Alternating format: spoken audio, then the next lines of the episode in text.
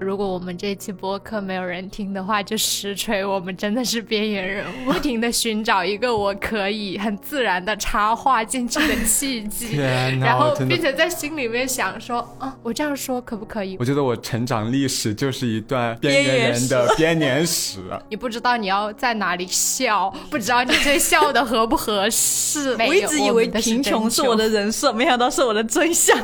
我在这个公司终于有小群了。而且这个小群偶尔还会讲话，所以我现在每天去治疗我的腱鞘炎，就因为我说话太多了。觉得自己特别像一块碎成的渣的玻璃。一起做边缘人这种团体，不是一个让人想要永远待在这里的团体。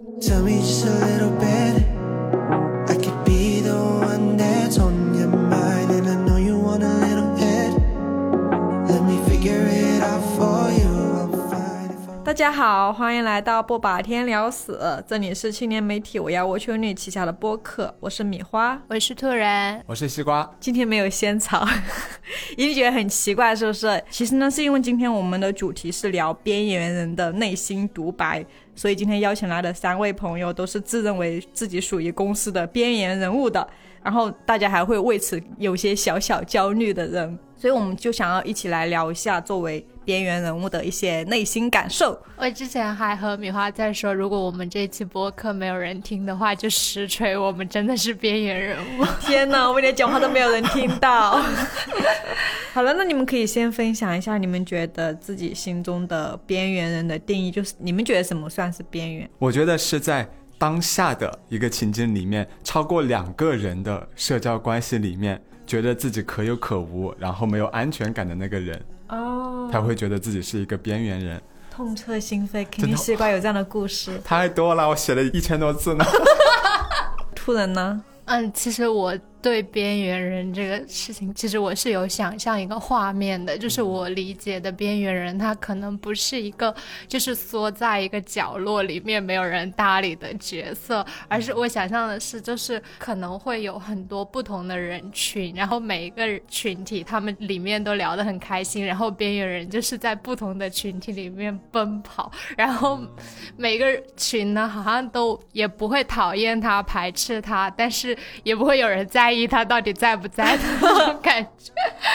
所以我经常做的一件事情，就是作为一个二十四年资深边缘人，我经常做的一件事情，就是站在不同的那种人群边上面，然后就很努力的去在听他们到底在讲什么，然后就不停的寻找一个我可以很自然的插话进去的契机，然后并且在心里面想说啊。我这样说可不可以？我可以用这样的方式插话吗？然后等我想清楚的时候，他们已经进入到下一个话题了。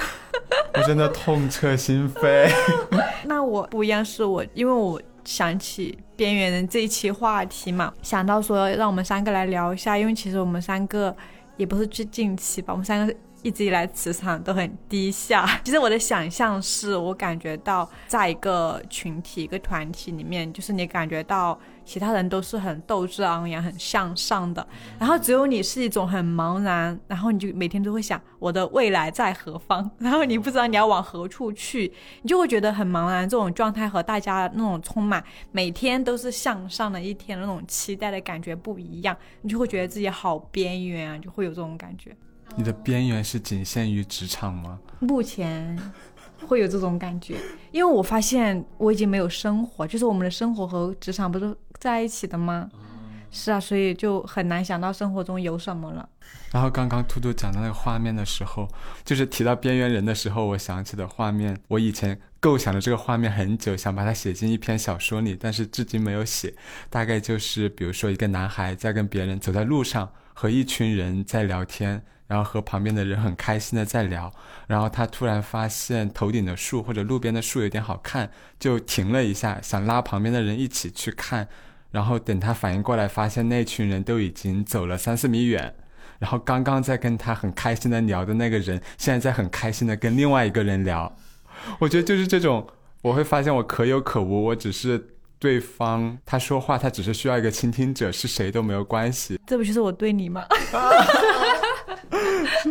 然后你们自己感受过的那种，除了你想象中那个画面之外，自己真实感受过那种边缘瞬间有什么？怎么说呢？我的，我觉得我成长历史就是一段边缘人的 编年史。我发现一个造成我边缘感很强烈的一个很大原因，是我跟很多男生的兴趣爱好不一致。就是他们喜欢打篮球，我不喜欢。我小学的时候最爱的课间是和一群女生在那跳皮筋。哦，对，然后上了大学的时候，全班都是男生。哦，你什么专业的因？为我读土木工程专业，然后全班都是男生的时候，你就会发现你很想和他做朋友，但是你没有共同话题，就会有一些痛苦。我印象特别深刻的是一个晚上，就是 EDG 好像是个游戏战队，然后那天他夺冠了，然后本来大家在看赛事的时候，我看到我的室友。他们全部都对着电脑在很紧张的看，就是有一种很紧张的氛围。然后我坐在我那个位置上，我感到格格不入。后面的时候好像就是夺冠了之后，然后整栋宿舍楼都在大声的嚎叫，那男生全在嚎，都在喊 EDG 牛。然后我室友就是操起他的木凳子往地上砸，然后，呃，隔壁宿舍的很多男生他们互相串门，就是分享这份喜悦。然后我坐在位置上，我不知道该干嘛啊。那个时候我的室友有一个，就有几个，他们都跑去那个走廊那儿，那过道那儿就去喊，因为楼上楼下很多男生都在那喊。然后我也冲了出去，就我也冲了出去，走到那儿，然后我说我也要喊一句，我就完全没有声势的那种，就是非常喊得很没有底气。然后大家还在那很兴奋的在情绪里面，我就很灰溜溜的一个人回宿舍了。坐在那的时候，那种边缘感是很强烈的，就觉得我和眼前的这发生的这一切都没有任何关系。那你会很焦虑、很难过吗？当时？当时其实还好，因为当时我我会在其他的地方上寻找我的安全感，就是在其他地方上是有底气的。比如说，当时虽然对我来说和同班同学搞好关系很重要，但它并不是我当下最重要的那件事情。比如说，我那个时候可能更想去看一部电影。但我想先插一下，因为我也记得那个场景，就是大学的时候，虽然我们可能不是同一年毕业，但应该同时经历过这个所谓夺冠时刻。对，那时候刚好我在男生宿舍值班，因为我男生宿舍每一层楼都会有那个自习室，然后我就是那个负责去开门关门的 值班人员。然后他们当时冲出去大叫的时候，我就默默的举起来我的耳机戴上了。不理会自己会喧嚣，我觉得男生真的好吵。然后我就想啊，男生女生不都一样吗？追星的时候就是女生还不会集体性的嚎叫吧？男生好爱嚎叫，还会砸凳子，好可怕。但是我就觉得他们很理直气壮，他们会觉得自己这份快乐就是要宣泄出来。我觉得对边缘人来说，耳机真的是必须要随身携带的东西，就是好像你戴上了，你就会有一种，嗯，我在做我自己的事情，不是我被边缘了，而是我把其他人边缘出去了的这种心理安慰。然后我印象中还有一个很深刻刻的被边缘的场景是发生在我毕业后，当时我们要军训，然后宿舍里面就是一批同时进入公司的六七个男生，我们住同一个宿舍，就大家都是刚认识的人，但是就是其他人好像就很迅速的都混到一起了，他们就可以一起去食堂，一起傍晚一起去打球。然后我印象很深刻的是有一个晚上，我傍晚回来，回到宿舍，发现宿舍一个人都没有。因为我们是在一个学校里面去军训，所以我不知道他们能去哪儿。当下就立马能想到他们一群人可能一起去干了某一件事情，然后我不在，然后我在那个空荡荡的宿舍里面就感到非常的坐立难安，会有一种很强烈的我输了的感觉。就是大家都是陌生人，凭什么他们就先熟悉了，但是我没有熟起来？就现在的我，我会告诉自己说，不是一个圈子的，你不要强求进去。但当时的话，就是会很自我怀疑，就好像是我身上的哪个部分不够讨喜，所以被排斥了一样。就是我觉得这种我不在场也是一个，就是那种很容易引起边缘的那种很强烈的感受，就是。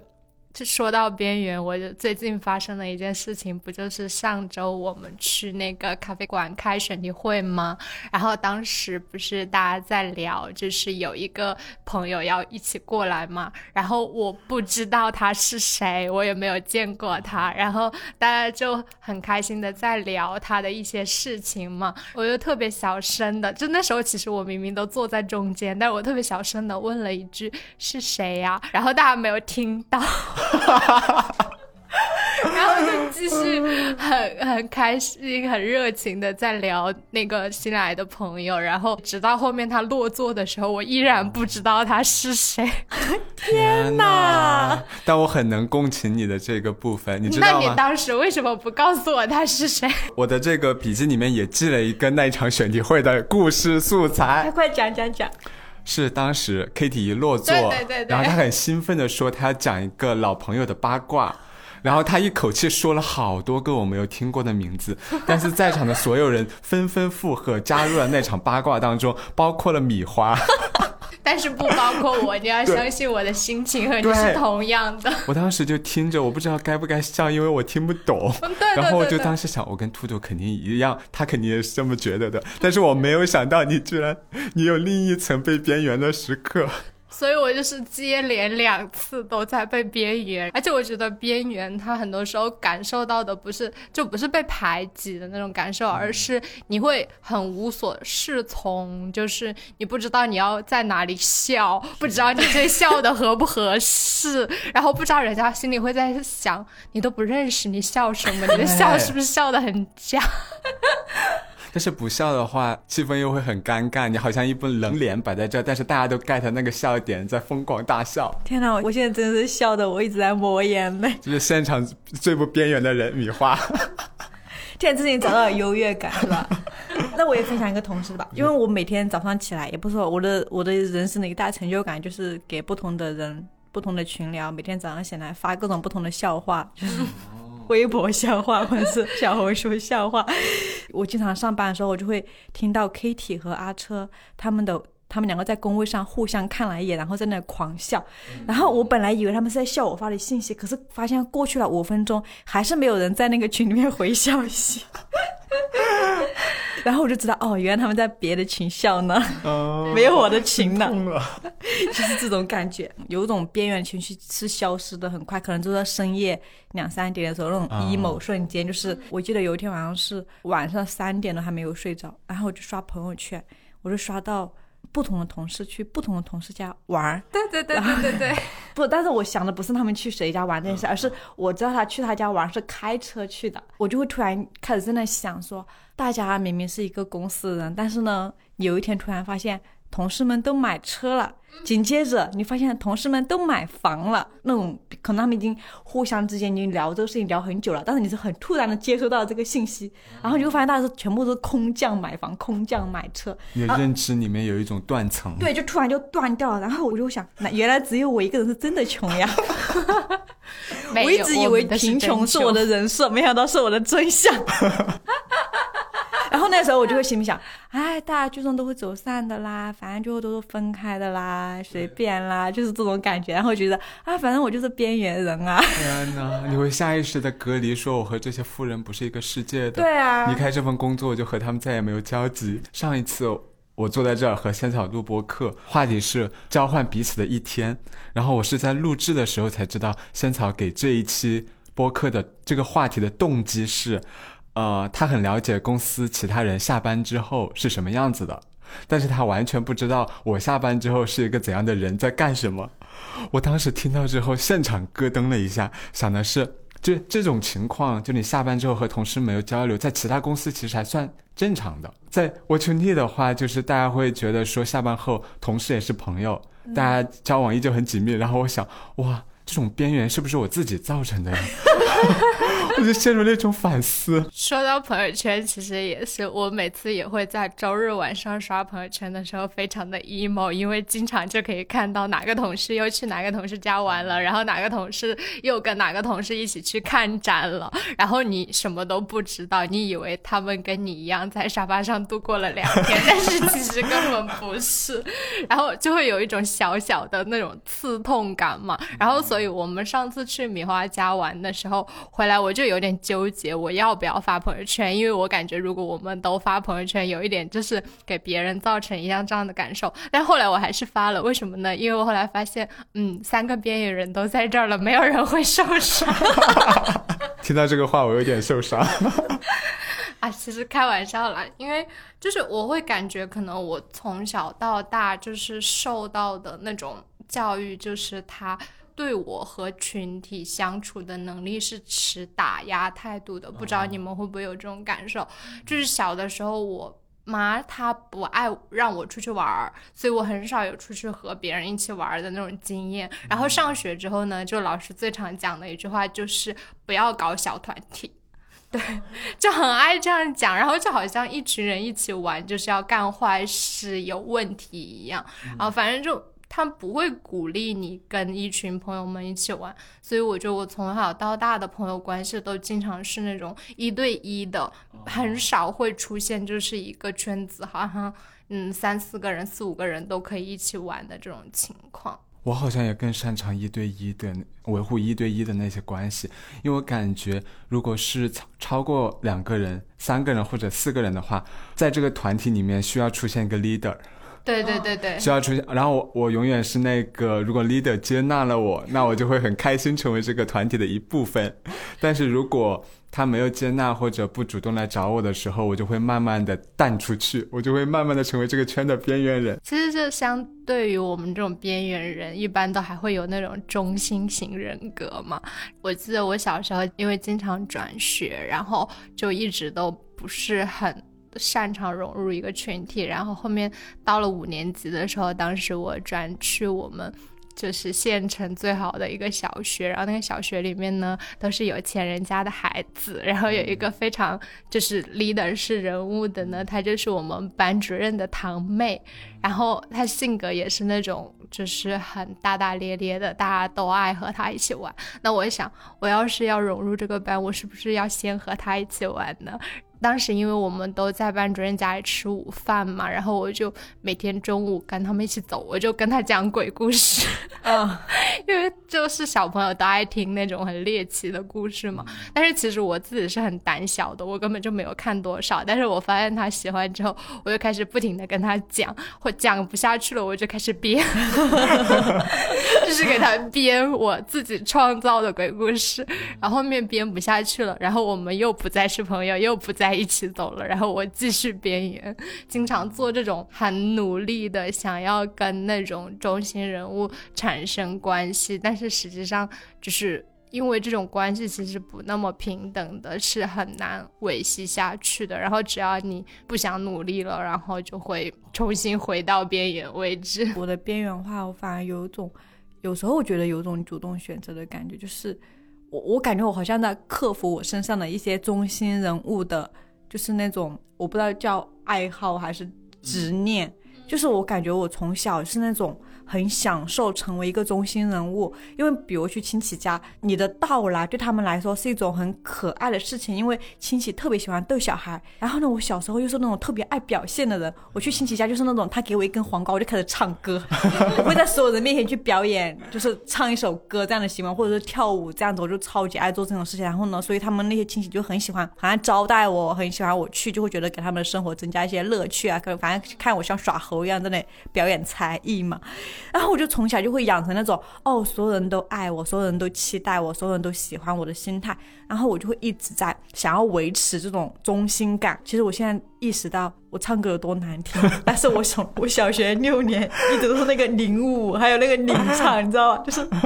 就是我太渴望舞台，我太渴望就是你不管去到哪里你都是。有一个追光灯子追着你，然后所有人的就是那种小朋友都要围着你一起玩的那种感觉。我还会，因为我记得我小时候放牛的时候，我还会用钱收买我的朋友们，就是我会给他们创造那种期望，就是我我，比如我爷爷给我两毛钱，然后我就会分他一毛，然后他就会每天都很期待我去放牛，就是我很享受那种，就是你是一个被一个群体。等待，然后翘楚以盼的人，但是你会发现，等到你越长大，尤其是你毕业了，然后你进入城市生活这样子之后，你是越来越难构筑那种小群体，而且其实就是有好有坏嘛，就是好就好在你根本不需要团体了，就是你可以自主的决定做很多事情，但是呢，你同时也会觉得害怕，就是害怕没有人关心你了，没有人在意你了。我我其实有在努力的克服这种情绪。但是我觉得现在我好像还没有克服完全，所以我经常会担心公司的哪个八卦我不知道。我也会，我很想知道公司的所有八卦。而且我经常觉得检验人员的很重要的标准就是你到底知道多少八卦，你掌握多少信息，就这种感觉。你很像那种韩剧校园里面那种中心人物，然后中心人物最后表面上就是明面上看上去很受大家欢迎，身边很热闹，然后画面一转，一个人孤零零的走在黑暗的走廊上，那种。说这些都是假的，总有人会离我而去，只要我不打电话，就没有人来了，是吧？那种虚张声势的中心感。因为我刚刚不是说我有的时候在想，边缘是不是我自己造成的？然后我后来就去翻我的朋友圈，去反思我通过朋友圈构筑了一个怎样的形象，会发现我确实很少发和公司同事一起出去玩儿，或者说就是没有递交出一份可以让大家发来邀约的一个信息、一个信号。我就觉得好，反正没有人来约我，那我自己很开心。我找我已经有的朋友去玩，然后我沉浸在我自己的世界里面。周末我一个人过得也很开心，我就分享这些开心的瞬间到朋友圈里。我会觉得慢慢的，我好像把自己裹成了像个线团一样，就是裹得非常缜密，但是我就没有把线头抽出来丢给别人，会有一种这种感觉。然后我之前不是写了几篇关于精神炮友，关于我现在我发现我没有朋友了 的那种心情嘛。我现在就会慢慢的说，有很多事情我要自己去创造，我要先自己去丢一些线头出去，因为其实我觉得很多人他们不是故意在边缘你，就是他们都是友善的，只是他们会觉得可能会觉得你对他们没有兴趣，你一个人过得很好的样子，然后我就开始定期的往一些我原本屏蔽了的群聊里面去发消息。你屏蔽了谁？不会是我们吧？不是，是以前的一些群聊，会主动的去找以前的朋友聊天，现在的同事也会主动的去找他们聊天，就是会疯狂的递线头。那你不会累吗？就是会会觉得是有负担的吗？嗯，我觉得还好，就是目前对我来说还是一个能够接受的范围，就是你提起一个话题不是一个很重的事情。说到这个群聊，就想起来我们三个那一次出去吃完饭，然后为了群收款拉了那个群之后，我开心了好多天，疯狂的跟我身边的朋友说我出息了，我在这个公司终于有小群了，而且这个小群偶尔还会讲话，不像我和 Kitty 和阿车为了写过年的春节档的时候拉的那个群，写完稿之后再没有人讲话。嗯，但是我当时拉那个群的时候，我也有在想，你看这就是一种一边克服一边又渴望中心是人。我就是我是在那种在群体里面习惯做那个所谓的 leader 的角色，去发起一个话题哈，去拉一个群聊也好，一起发发起一场邀约哈，我都是那个主动的人。但是呢，我同时又很担心，我是不是强行把别人绑在一起？所以那种为了群收款拉一个群，只是一个我的表面动作，但是实动都是好拉一个小群吧。但是我觉得我们这种很被动的人需要你。对，我就是说好，那以后又有又多了一个讲话的群了。然后，但是我现在就每天在很多很多不同的群奔波，这样会伤害我们的哦。然后这样会让我又产生一种，我又担心被不同的群聊边缘，但同时呢，我就不断的努力的进去说啊，我绝对要在这里占一席之位，我也要在那里占一席之位。然后同时，你原有的群聊里面就会发现说，原来我们不是你的特殊的群，原来你有那么多的群 你在分散你的注意力。我对每一条群说的都是不一样的话呀。下次你要拉一个表，统计一下你一天在每个群里分别说了多少句话，然后那些话里哪个多一些来证明他们在你心中的地位。所以我才会得腱鞘炎。所以我现在每天去治疗我的腱鞘炎，就因为我说话太多了。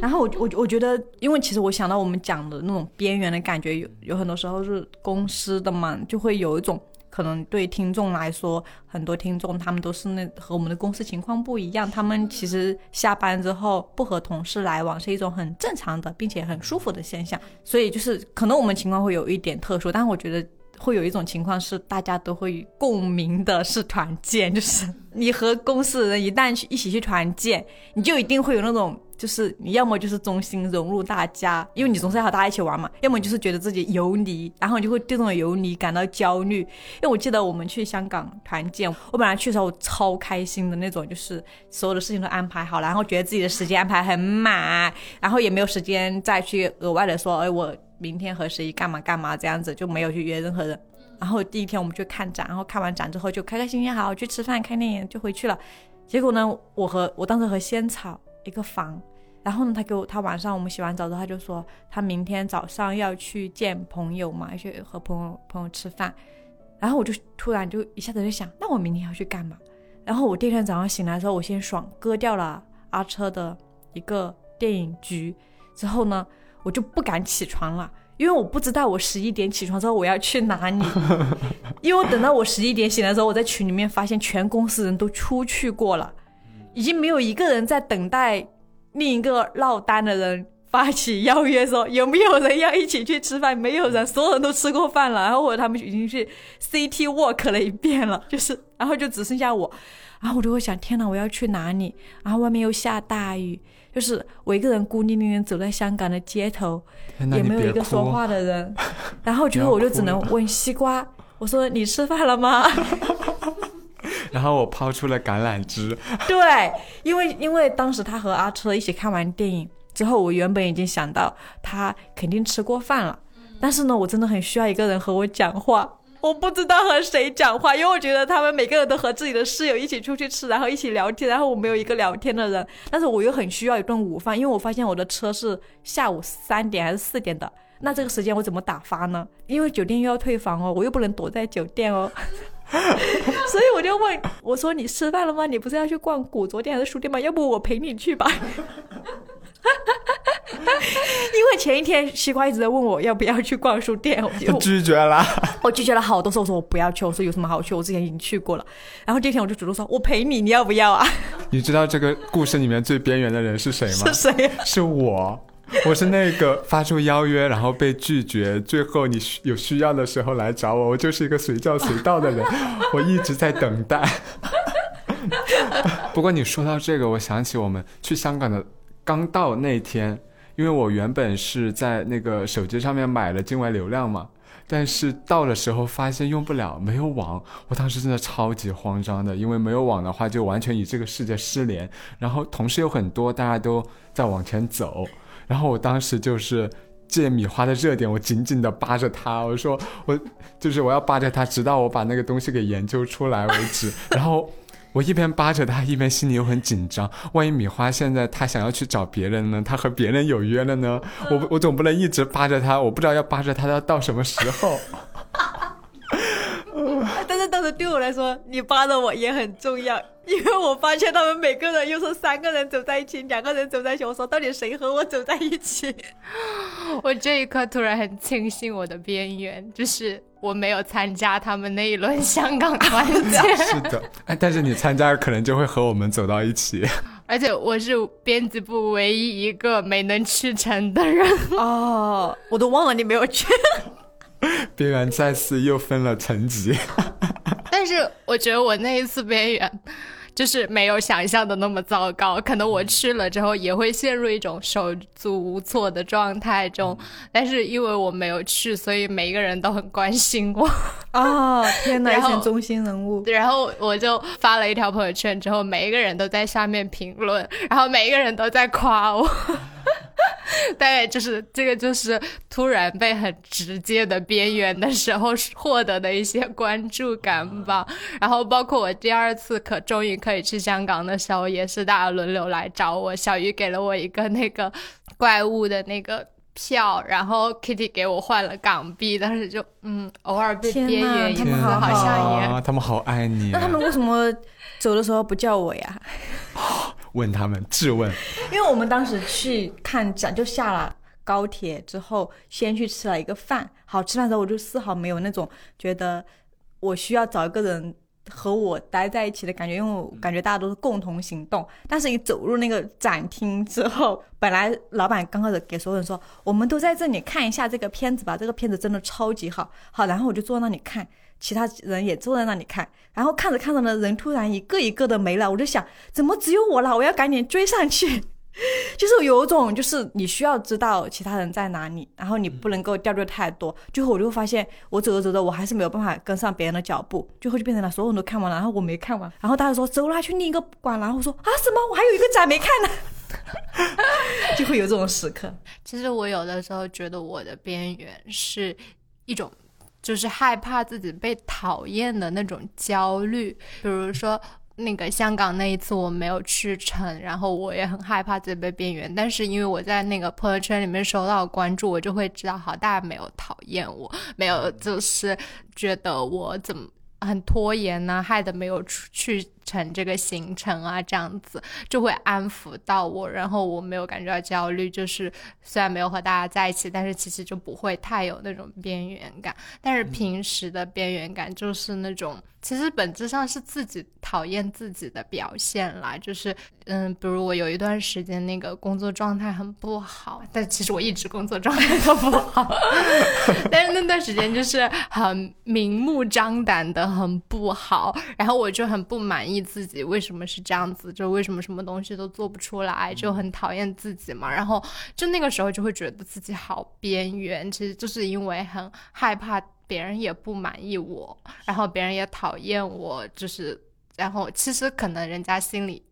你根本不知道他怎么想的，或者人家根本就没有在意你，但是因为你很讨厌你自己的表现，你会忍不住的自己把自己边缘化，没有勇气跟别人主动搭话呀，也没有勇气跟大家一起吃饭了，就是希望自己像一个小透明一样缩在角落里，然后就果然越来越小透明。这不就是我这个月的心情吗？所以我就有个提问，就是就是那种，哦，我们感觉到自己。就是有时候会突然冒出来那种觉得好像我又是这个团体中的边缘人，或者说我是这个公司的边缘人的心情，可能其实是其他焦虑带来的。然后它反映只是我们内心的一种焦虑。你们能知道自己感觉到边缘的时候那种焦虑是为什么吗？就是工作不顺利啊！啊，我要说一个让你伤心的故事了。好，你说吧。就是上周二选题会的时候，因为我当时也是很久没有报出一个选题了嘛，然后会后。我的脚本也相当于是被毙了一样，然后当时就会有点受挫，受挫的是就是你可以讲清楚，你的脚本被毙是转型失败的意思是吧？对，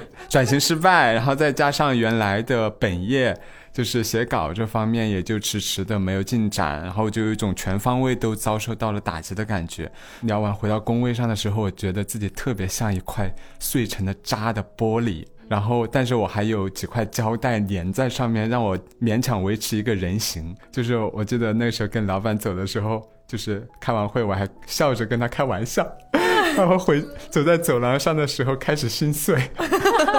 然后我回到工位上的时候，我就开始戴上耳机，因为对我来说，大家讨论工作、热烈讨论工作的声音太吵了，就会觉得大家的工作欣欣向荣、一片向好，然后我沉在谷底的那种。但偏偏我那个时候的耳机坏了，然后你那个时候对我说了一句话。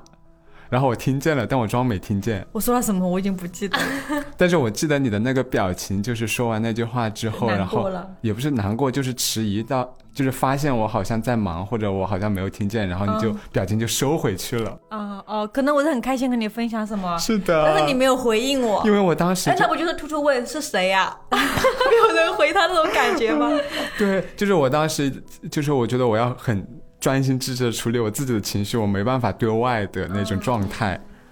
我觉得就是这种心情会让你感到自己开始边缘，因为你也自己沉溺在这种情绪当中的时候，你也是在把别人往外推一步。嗯，是，其实我记得那天西瓜的那件事情，就是当时本来我是想要，就是。大家在看他的脚本的时候，因为大家都去忙别的事情嘛，但是我没有别的事情，我就说我看一下，因为我刚好也在写脚本。但是我感觉就是当时发出来，大家都没有讲话，就我就觉得气氛有点不对。我就在想，我在这儿到底是会让西瓜感到安慰呢，还是会让他负担？真的吗？但是我以为他会觉得负担，所以我就走了。我怕就是到时候如果呃。就是有一些什么聊的聊的比较直接的话，就是他可能不太希望我在场，然后而且我也没有什么话 讲，我怕我的没话讲会加剧这种尴尬和沉默，然后我就走了，走了。然后那天晚上不是米花邀请我们一起吃火锅吗？然后我也在想，就是西瓜拒绝了，那我是要再问他一次呢，还是就让他自己一个人待着会比较好呢？就是反正一直在这种反复的心态里面纠结。我们心理活动真的有点太多了。是，然后其实我会想到我们三个为什么会说我们三个是边缘人，然后今天来聊一个边缘的话题，其实就是也是和我们三个人的焦虑有关，在事业上的那种。痛苦，就是因为我们公公司也有其他的安排之类的嘛，就会让大家去探索自己不同的擅长的东西。我们三个就会发现，我们不知道我们能做什么，就是，然后就会看着大其他人，就是对自己的目标很清晰，然后对自己要做的东西有很强的规划。这个时候你就会觉得你没有办法和别人一样往前走，你就会停在原地，你停在原地那种，你就会觉得自己像一个失败者，那种失败者的感觉会让你逐渐的去远离别人，就是。就是觉得别人光芒万丈那种感觉，就会远离别人，然后就会，然后我们就莫名其妙组成了一个失败者联盟。那我记得我有一天对西瓜说：“我们在群里面少聊一点啦。”我说：“我怕我们说的越多，呃，说自己失败的痛苦越多，我们的关系会越好，然后我们就会越失败。”我我现在要向光芒的那一方投出我的线头。对，就是像有一个画面，就是可能之前。我们就会觉得大家都在往前走，然后只有自己还在解决原地那些没有解决好，但是其他人都已经游刃有余的话题，然后就会很距离越来越远的时候，就会觉得很难过。然后后面就是我们发现，就是啊，也有人和我们有同样的困扰的时候，然后我们就一起聊这个话题，但是其实就是会让自己觉得。啊，那我是不是留在这里也可以？其实这种情绪也不是那么的好的。嗯，也会有一种情况，就是我记得那天我也是和仙草一起下班，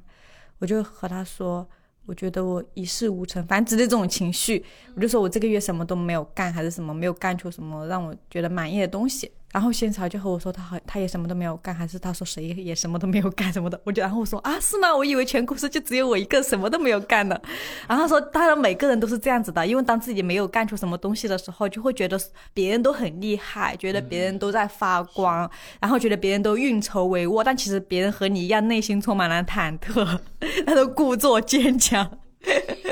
就像我到现在都觉得，就是。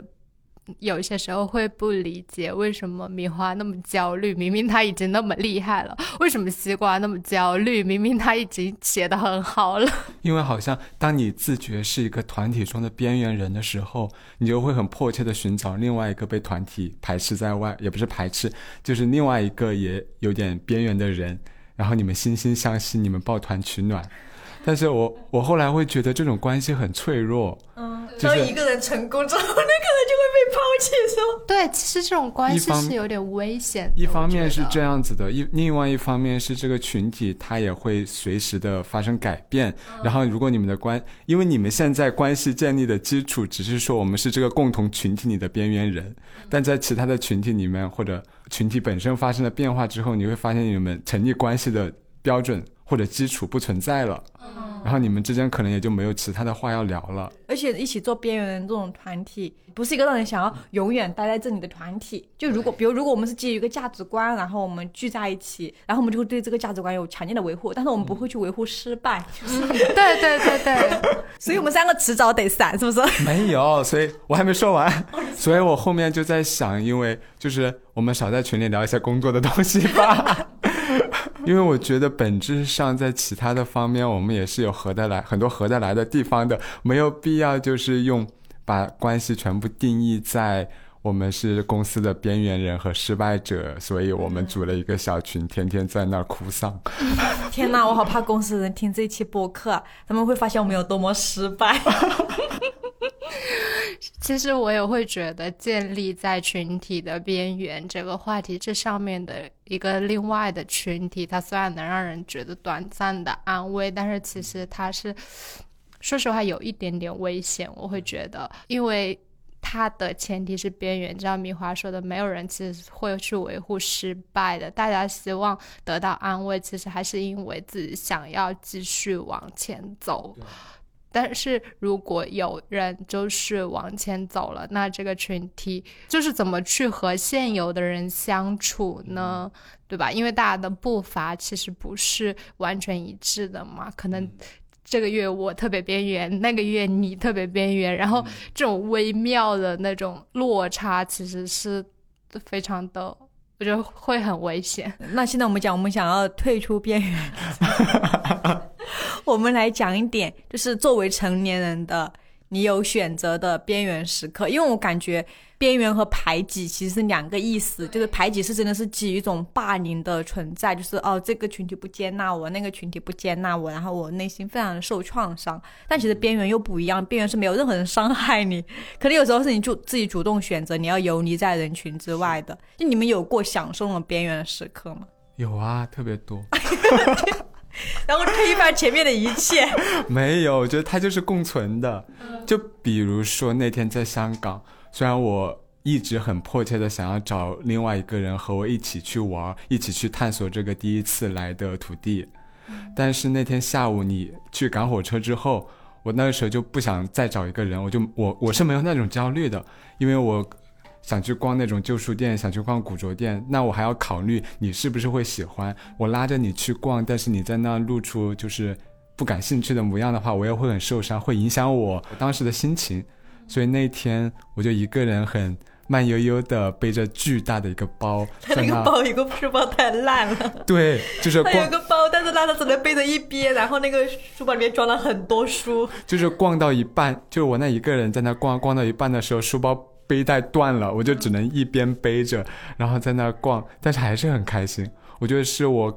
开可以用我自己的脚步去丈量这个城市的时候，就是那种有你的状态，我还是挺喜欢。我又想到一个团建场景，我记得那时候我是新人，然后我加入这家公司的时候，我就会觉得哇，这家公司好开放、好包容，允许每一种不同的形状存在，那我就要以我最想要的步伐去。那个团建，就比如说我除了白天和大家一起去玩的时候，就是吃东西啊，然后去逛逛湿地公园之类的地方。晚上回来之后，因为我觉得那个小别墅非常漂亮，然后我就很想要在那里多躺一会儿。但是呢，我们公司人是那种夜猫子，他们一到晚上就会出没，就是游荡到不同的房间去，然后在那里打牌玩各种游戏，就是非常欢快，会传出很多。让人觉得很搞笑的照片什么的，你就会觉得哇，他们好快乐。但是我不想加入，因为我想躺在这里，就是我会有这种情绪。然后当时我和我一起住同一个房间那同那个同事嘛，他又去了嘛，然后他就说叫呃让我呃呃让我一起去，我就说我不想去，我想自己待着。他说你不能这样，说团建就是大家同事之间相互熟悉，就是你要去融入大家。我脑海里面反复的闪过无数个，他到底是在。是在提醒我说，这是公司花钱给你的团建，是让你来融入的，还是说他只是想要我可以玩的开心一点，然后借这个机会和大家熟悉一点呢？因为我是新人，他到底是什么意思呢？我就一直想，一直想，在他走出门的时候之前，我都会想，我要不要马上穿上鞋冲出去？但是最后我就一直黏在那个房子，我就觉得我被定住了。等到他关门之后，说好，我已经做出决定了，我就是要躺在这里。就是我感觉有有有很多时候，你感觉你可能会有一些压力也好，或者有一些渴望也好，但最后你还是会做出作为成年人的你最想要拥有的那一个决定，然后你就遵从那个内心决定，你就躺在那里。那个时候你就会觉得，哦，这是我想要的，我我已经决定好，这是我想要的。然后后来很多次团建，好像我都是这样子，晚上我就是要躺在床上。我觉得对于我们这种习惯性常年边缘人是不会有这种纠结的啊，就是我们已经习惯了，就是大家甚至都已经习惯了。你如果想一个人待着，不想和我们在一起，其一定是有理由的，并且你在不在影响也不大。反正都聊到这里了，要不我们就分享一下，就是如果你不想被边缘的时候，你觉得这种边缘很困扰你的时候，你会去做什么呢？这个问题就是很荒谬了。如果知道的话，为什么会边缘呢？我写了两个，有一个是找另外一个边缘人抱团取暖，就像我们仨现在在这录这个话题一样。是 的，是的。但是这个在刚刚已经被我自己推翻了，嗯，就是因为这样下去不好。然后另外一个是我自己在想的，就是要分清楚。边缘的这种情况是你的一种主观感受，还是一种客观事实？而而且客观事实也是分类的，就是看是对方故意的想要对你不好，还是说对方其实对你没什么感觉，不 care 你，不 care 你。那也是边缘。但我能够接受边缘的情况，就是我觉得大家的精力也是有限的，大家有已有的交友圈，就是他为什么要多花一些精力到我这儿来，而不去维系他原有的那一群朋友呢？就是我也会这样安慰自己，而且我自己也有我的那一圈的朋友。就是虽然我们刚刚吐槽了东公司很多种情况，但是心里面还是知道大家都是很好的人，就是可以自己消化这种情绪，然后慢慢丢出自己的线头。可能是我在做的一件事。我觉得我反而是那种，就是后面慢慢学会了把我某一个瞬间的边缘感受跟当事人直接讲出来。就像在开会的时候，我很直接就会说：“嗯，你们上一次大笑到底是为什么？我什么都不知道。”就用这种开玩笑的方式，就说你们是不是排挤我？然后或者就是嗯，跟我身边的朋友也是这样子，就是很直接的说，就是就当我感受到被对方边缘的时候，我就很直接跟他说，我不可以，我不同意，你不可以爱我，爱别人超过爱我，就是用这种开玩笑心态。其实我心里还是很忐忑的，但是就是你把他这样子很直接讲出来的时候，其实你会收到对方很善意的回应那样子，然后他们就是会说。啊，或者下次就是就是就是他们其实根本没有在有意的边缘，你只是无意间发生的，他们根本没有意识到这件事情或者怎么样。然后你收到这种正面的回馈的时候，其实心里就会好受很多，然后就不会再一直去想这件事情了。你真的是特别边缘人，就资深边缘人的心理活动。那我可能就不是很资深的边缘人。那这样，因为我自己想到的办法，还是以作为一个中心人物视角出发的。但是我们边缘人需要这样的中心人物。就是就是我刚刚不是讲到，我是那种很擅长在一个群体里面去拎那个线头的人，去做那个所谓的领头羊的角色。然后就是我会，比如我会主动发起一个群聊，就是我会主动去构建一些团体，就是我构建一些新的小团体，不是因为说。哦，我要去排挤另外的人，或者是我觉得我现在过得很失败，我要怎么样？而是因为可能因为某一件事情，然后刚好有这个契机了，我就说，哎，那我们也可以一起玩。然后我就会，我会非常迅速的去发起那个所谓一起玩的信号。那个一起玩信号可能是我现在立刻给我们建一个群，也可能是我现在说，哎，你周末要不要来我家，或者你们要不和我一起吃一个东西？然后我就会觉得，对于边缘人来说，就是两种人嘛，一种人是我这种很喜欢和。别人有很多亲密连接，但是我有时候又很担心自己，又我会因为自己的事业不顺利，然后总觉得自己是个失败者，然后就觉得我没有办法和别人玩到一块，或者我因为我很穷，然后我就没有办法和就是和有钱人交朋友，就会有很多这种就自哀自怜的时刻。但我又是那种向外型的自哀自怜，就是我会主动去发现很多。朋友的邀约那种感觉嘛，所以我就会觉得边缘人他可能，如果是我这种类型的话，他就自己去创造连接；然后如果是你们这种等待的类型的话，就找到我这样的类型，就没有你们我不知道像你们了怎么？就只能找到我。就像你这种类型的人，疯狂发送暗示的信号。最后想补一点，就是我最近不是在疯狂的想要找房子吗？就是我发现我原来那个房子是不适合朋友来玩的。然后对我这样的边缘人，我能丢出的最大线头就是我找一个布置好的客厅，如果有就可以很名正言顺的邀请朋友或者同事来家里玩。最后我还是想补充一点是，不要太多邀请我了，不要因为这期博客邀请我，因为我真的挺多时候挺喜欢独处的。我很怕给别人创造一种因为担心我边缘，然后要给我创造团体的感觉。我其实想说的是，我会主动创造的。真正的边缘人此刻担心的就是大家听到之后会怎样的，而中心型边缘就是想到我说了肯定会有一大堆人来邀请我。天哪，这是我，那我是不是要去测一下我会不会自恋型人格？